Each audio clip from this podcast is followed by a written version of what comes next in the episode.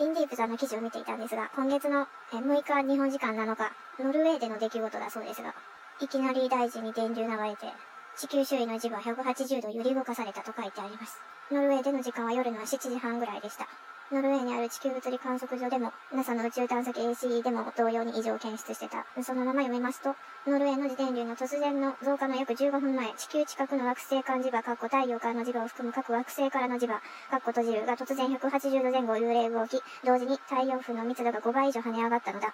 だそうです。最近の地震に関しては有名な科学誌の文献でもなんかようわかりませんと、専門家たちを困らせておる。2018年3月、アメリカサイエンティフィックアメリカンでは、こう書いてあったそうです。太陽が奇妙なガンマ線のパターンを紛失し続けているが、その理由は誰にもわからない。去年かなこれ5月26日に太陽から出るフレフレアとコロナ質量放出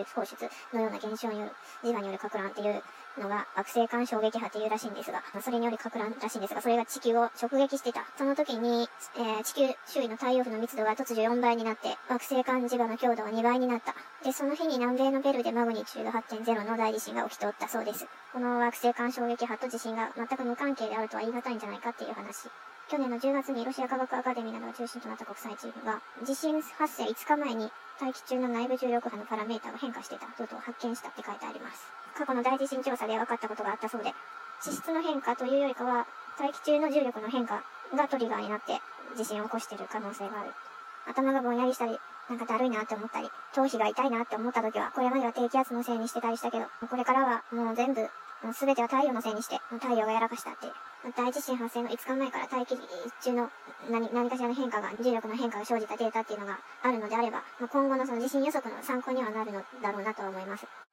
全然違う話なんですけど、昼間に突然ラーメン食べたくなって、むちゃくちゃ久しぶりに食べたくなって、歩いて天一まで行ってみたら、そういえば今日土曜日だったんだっていうことに気づいて、ものすごく混んでいて、今日は無理だなってなって、そのままコンビニ行って、カップラを見ていたら、なんか新商品の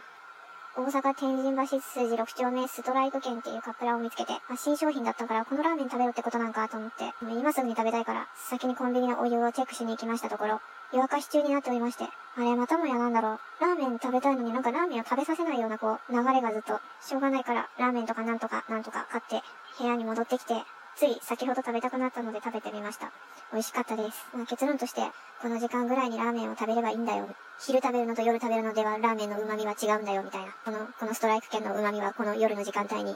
味をしみじみ感じられるんだよ、みたいな。そういうことでしょうか。ごくたまにほんとラーメンが食べたくなる時がある。だラーメンの汁の飲むと腸内の悪玉菌が増えちゃうから、食べた日に便秘になるっていうのは覚悟の上ではあるんですけど、そのまま読んでやろう。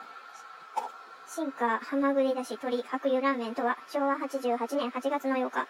昭和88年？昭和は88年じゃない。あ、ネタか。ネタだな。2013年8月8日創業って書いてあります。天神橋筋6丁目まで行くスタミナや機会がない場合には、カップラで近い味を堪能することができますということで美味しかったです。